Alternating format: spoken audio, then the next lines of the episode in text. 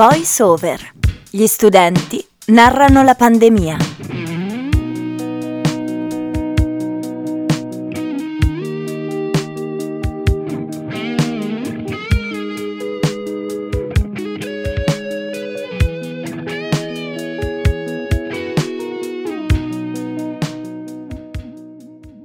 Buonasera a tutti o buongiorno per chi ci ascolterà in podcast. Questo è VoiceOver, gli universitari raccontano la pandemia. Io sono Leonardo di fianco a me c'è Giovanni. Ciao Leonardo, rieccoci per questa seconda puntata del programma che Samba Radio insieme all'Opera Universitaria di Trento, la Fondazione Caritro e la Fondazione Museo Storico del Trentino eh, sta portando avanti per raccontare il primo lockdown dal punto di vista degli studenti universitari. VoiceOver è un progetto che nasce per dare voce agli studenti, ma anche per eh, raccogliere una testimonianza storica su un periodo che ha segnato in eh, maniera indelebile, senza voler usare toni troppo forti, le nostre vite, che ha monopolizzato le nostre vite per eh, molto tempo e che ancora oggi fa sentire i suoi effetti e cerca di fare questo eh, lasciando spazio a un intervistato per puntata, ma anche chiamando a raccolta tutta la comunità studentesca eh, che può esprimersi e eh, raccontarci il proprio punto di vista sul, su questo, questo, primo periodo di eh, lockdown e contatto con il Covid-19, mandandoci un messaggio vocale attraverso i nostri canali social o via mail all'indirizzo info-sambaradio.it. Noi ovviamente li manderemo in onda, manderemo in onda il primo messaggio che ci è arrivato anche al termine di questa puntata, ma intanto spazio al protagonista della puntata di oggi. Ben trovato Arturo. Salve a tutti. chi sei? Raccontaci chi sei, da dove vieni, dove hai vissuto il periodo del lockdown. Ok, mi chiamo Arturo Nicolai, sono uno studente al secondo anno di studi internazionali della Triennale e vengo da Pisa eh, in realtà da un piccolo paesino in provincia di Pisa che si chiama Calci e sono tornato appena prima che chiudessero tutto. Quindi sono tornato, sono stato a casa e ho passato la quarantena lì a Calci. Ero appunto a casa mia con la famiglia, cani, gatti, tutti quanti. Quindi è stata una cosa positiva secondo me, insomma. Vuoi parlarci un po' di, dello spazio proprio in cui hai vissuto, oltre che delle persone con cui sei stato? Perché sì. chiaramente trovandosi mm-hmm. chiusi lo spazio assume un'importanza enorme. Eh, in realtà sono stato molto fortunato perché abbiamo una casa grande di famiglia, cioè stiamo in campagna, abbiamo una casa a due piani con tanto spazio e in particolare io, avendo una camera molto molto calda, sono andato a vivere praticamente nell'appartamento di sopra che era isolato, quindi avevo una specie di appartamento per me. E poi ce anche in giardino, insomma, quindi avevo i miei spazi privati e poi avevo la mia famiglia comunque e avevo anche il giardino appunto per stare all'aperto. Quindi, quindi da questo ti chiederei direttamente come hai vissuto la, tutta la questione della didattica online perché anche questo fatto di avere tanto spazio a tua disposizione penso che ti abbia aiutato molto, no? Allora, da un punto di vista era positivo che potevo guardare le mie lezioni tranquillamente.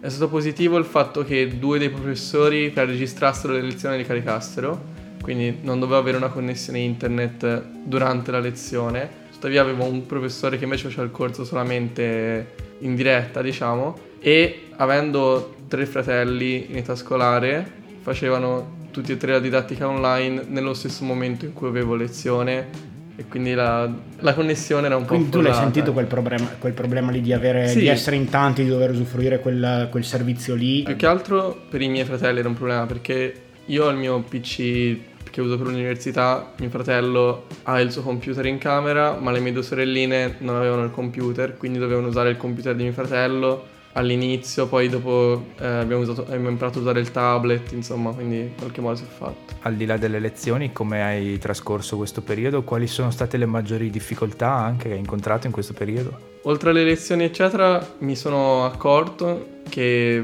al liceo facevo sport agonistico e mi sono sempre mantenuto in forma così. Poi quando sono andato all'università, tra trasferirmi, eccetera, così, non ho fatto per niente sport. E sono arrivato al momento del, del lockdown che ero fuori forma e ho deciso di usare il lockdown. Appunto cioè principalmente la cosa che mi occupava le giornate era studiare e poi mi allenavo quindi mi sono rimesso in forma praticamente. E poi un'altra cosa che facevo è stata un po' più stare con la mia famiglia, facevamo un po' più giochi insieme, cose, cose che non, facevo da un po', ecco. Le difficoltà invece che hai incontrato in quel periodo, sia a livello personale mm. tuo, sia a livello pratico proprio? Ovviamente la socialità, insomma, perché mi mancava veramente l'incontrare un po', cioè stare con i miei amici, insomma, infatti ho perso alcune amicizie che mi avevo iniziato a ad avere, cioè alcune connessioni che avevo hanno iniziato un po' a deteriorarsi, ecco, e poi alcune sono deteriorate completamente. Tuttavia con gli amici, quelli che erano già amici miei, siamo riusciti a tenerci in contatto, però comunque abbiamo un po' sofferto a distanza così. E poi un'altra cosa era che mi sentivo un po' frustrato leggendo le notizie, insomma così ero veramente arrabbiato, diciamo, un po' come tutto quanto era gestito, tutti cercavano di dare la colpa a qualcuno, tutti cercavano un capo espiatorio, prima erano i runners, poi erano i vecchi al bar, cioè era sempre un dare la colpa a qualcuno, il tutto mentre si toglieva un po' lo sguardo dal fatto che il problema principale era che gli scienziati avevano de- parlato di pandemie, di malattie varie da anni e anni e anni, le cause, quando sarebbero arrivate, cosa avremmo dovuto fare, eccetera, eppure ci siamo fatti trovare impreparati e quindi ero un po' arrabbiato, diciamo in generale, un po' frustrato. Come hai vissuto il rapporto con il mondo esterno, in senso quel mondo lì, cioè le notizie che arrivavano? Tu come ti sei rapportato con, con questo? Ma io prima, prima della pandemia, comunque ero abbastanza sempre informato e ascoltavo sempre le notizie. Con il mio gruppo di amici facciamo sempre battute su tutto quello che succede in politica e parliamo solo di attualità perché è un po' quello che studiamo anche, diciamo. Ci teniamo informati, volenti o nolenti. Sono sempre stato, insomma, in pari con le notizie, diciamo. Però ecco, eh, in questo periodo qua ero particolarmente arrabbiato perché mi sembrava che cioè mi è parso particolarmente evidente come come, tutto, come se tutto un circo gigante, la, le notizie, le news in generale che cercano sempre di trovare lo scoop, la cosa, cioè su questa, questa cosa qua è stata un toccasana per i giornali, cioè che hanno trovato veramente infiniti argomenti anche inutili sul quali discutere, insomma. E poi anche era un po' evidente la pochezza della classe politica che i sindaci, sceriffi che andavano a cercare di far vedere quanto avessero in mano la situazione tutto il tempo, oppure il presidente del consiglio che faceva come, cioè, i discorsi, esatto, le videoconferenze e tutti che erano super eccitati al riguardo, insomma era, era un po' triste secondo me. E a livello di, di socialità ci hai già detto prima che quanto ti è pesato non avere un contatto diretto con, mm. con i tuoi amici, ma quanto, quanto l'hai sofferto sulla, sulla, tua produttività, sul tuo modo di vivere il quotidiano? Ma all'inizio l'avevo presa un po' come una cosa, una cosa strana, nuova, che mi era successa e non l'ho vissuta male per niente. Poi dopo un po' che davanti a questa cosa non me ne sono nemmeno accorto io, ma ho avuto un breakdown tutto in un giorno praticamente. Sono accorto che mi mancava vedere le altre persone e mi ha impattato, diciamo. Però dal punto di vista della produttività in realtà, eh, in realtà è stato dal punto di vista dello, dello studio è stato molto positivo per me perché, perché appunto magari prima facevo un po' troppe altre cose e invece ho fatto, ho fatto pochi esami nel, nel, primo semestre, che era il mio primo semestre in assoluto all'università, quindi magari anche quello che non ho tanto capito. Tu eri una matricola. Esatto, esatto. E invece poi nel secondo semestre ho, fatto,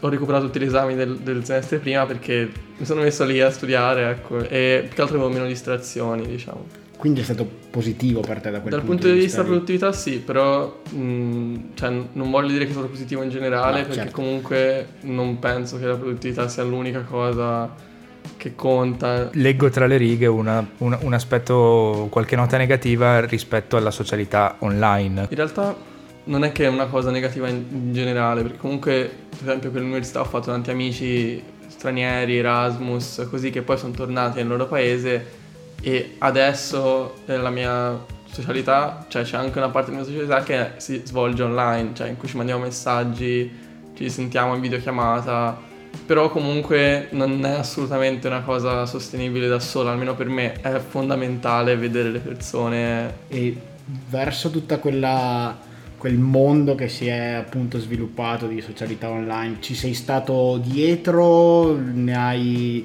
hai partecipato o hai avuto un po' di rigetto? Ho, ho, avuto un po' di rigetto, devo dire. Cioè, diciamo che per me la socialità online è più l'occasionale chiacchierata su Zoom con un amico ma è soprattutto magari fare dei giochi online, fare qualcosa cui, in cui ti diverti veramente, cioè fare un aperitivo... Che sia diverso da quello che fai. Esatto, cioè fare un scimmiottare la società vera in una maniera inferiore e farla semplicemente con uno schermo davanti, secondo me è veramente triste. E ehm, invece guardando un po' in generale alla tua vita, i piani, i progetti che avevi, questa, questa cosa ti ha scombinato qualche, qualcosa che avevi già programmato in precedenza?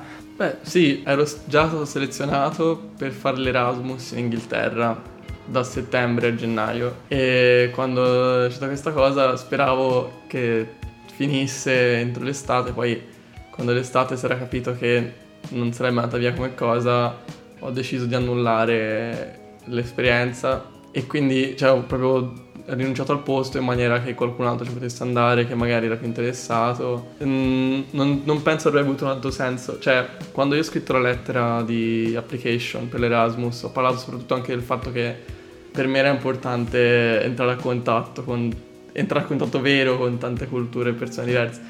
Io sono già in contatto con tantissime persone nel mondo anglosassone online in questa maniera un po' diversa secondo me la parte importante dell'Erasmus sarà andare a vivere quella cosa lì. E adesso andrò in Erasmus in un posto diverso perché ho fatto l'application un anno dopo e sono contento comunque di questa cosa. Hai cambiato un po' la, la, visio, la tua visione delle cose? Cioè magari hai qualche nuova priorità? Eh, diciamo che sono più pessimista rispetto a prima perché mh, soprattutto per, per l'emergenza che stiamo vivendo in questo momento che è l'emergenza climatica sulla quale magari si stava iniziando a fare qualche timido passo, stava iniziando a discutere a riguardo, eccetera.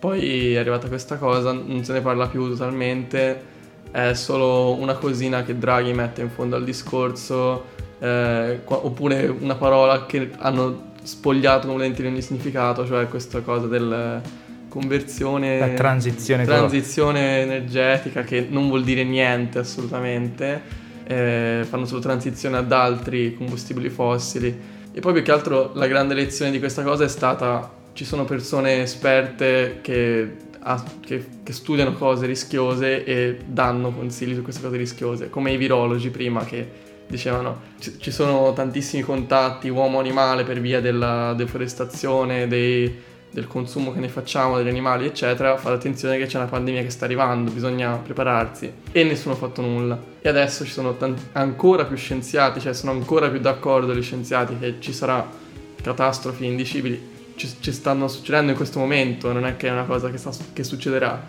E bisogna fare qualcosa, eppure si continua a non fare nulla, si continua a pensare a cose molto molto più futili. Ci si muoverà quando sarà troppo tardi e avremo già perso tantissime cose che adesso abbiamo, bellissime, naturali, che perderemo totalmente. Tornando a quei due mesi e a come ti sentivi e come vivevi appunto le tue giornate, quali, era, quali erano le tue principali paure e quali le tue principali speranze invece? Forse paura era che rimanessi un po' questa situazione in maniera indefinita, cioè... Che, po- che, poi è successo oppure cioè, secondo te lo sviluppo che ha avuto è stata una conferma delle paure che avevi? Eh, diciamo che non è che mi immaginavo che saremmo rimasti chiusi per sempre, però immaginavo per esempio ci potesse essere qualche mutazione eh, in negativo che l'avrebbe resa molto più mortale o molto peggiore come se adesso non fosse mortale, intendo. Però dico, avevo paura, insomma, per i miei nonni, per i miei zii più anziani, che sì, seguivano le regole, ma d'altra parte non se ne fregavano anche tanto. E quindi un po' in ansia per loro stavo, diciamo. E speranza, avevo questa flebile speranza che avremmo capito che eh, avere un'economia che, che è come un monociclo in discesa, cioè che devi continuare a pedalare sempre più veloce perché se no se fermi ti schianti, non è una buona idea eppure nessuno, cioè nessuno ha messo in discussione il sistema produttivo, anzi adesso stiamo tornando a cose peggiori di prima. Quindi ecco, la, la mia speranza non si, è, non si, è, assolutamente verificata, cioè nessuno ha, sta pensando a migliorare la società che avevamo prima, sta solo pensando a tornare indietro alla normalità, anche se la normalità ci sta portando nel baratro. Ecco. E l'ultima cosa, prima dicevi che hai sfruttato il periodo del, del, primo lockdown per riprendere a fare una cosa che facevi prima, cioè lo sport eh, e rimetterti in forma.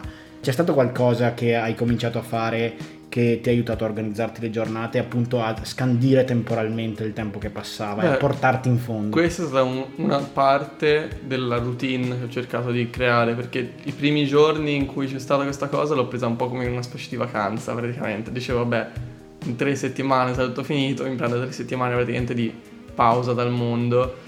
Poi ho capito che sarebbe durata un po' di più, ho detto devo, devo rimettere un po' a, a pedalare, diciamo, come spiegarti. E quindi ho fatto questa cosa dove le, la mattina mi svegliavo abbastanza presto, poi facevo le, le lezioni, studiavo e il pomeriggio mi allenavo. Il tutto cercando di, appunto, di, creare, di crearmi una routine, ecco. Poi abbiamo fatto dei lavori in giardino che non avremmo mai fatto se non ci fosse stato il lockdown, quindi anche quella è stata un po' una missione che abbiamo tutti insieme, degli obiettivi diciamo. Ecco. Perfetto, grazie mille Arturo per la tua testimonianza e la tua disponibilità. Noi adesso lanciamo il primo contributo vocale che ci è stato mandato dai nostri ascoltatori, questa è Elisabetta. Ciao a tutti, sono Elisabetta e studio all'Università degli Studi di Trento. La prima cosa che mi viene in mente ripensando al periodo della prima quarantena per il Covid, il fatto di non poter vedere i propri compagni studiando lingue è stato abbastanza difficile perché non si poteva più andare a fare pratica di persona e durante le lezioni online um, era difficile riuscire a parlare in inglese e in spagnolo con gli altri rinnovandovi l'appello a inviarci in un messaggio vocale la prima impressione, il primo ricordo, la prima cosa che vi viene in mente ripensando a quel periodo di lockdown. Siamo giunti così al termine di questa seconda puntata di VoiceOver, grazie a tutti per l'attenzione e appuntamento alla settimana prossima.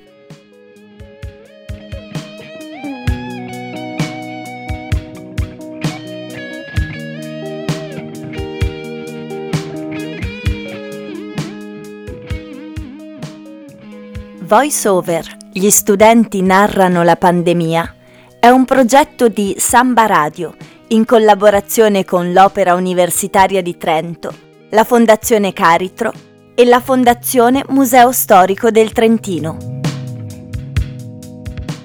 Ci trovi su Spotify e su www.sambaradio.it.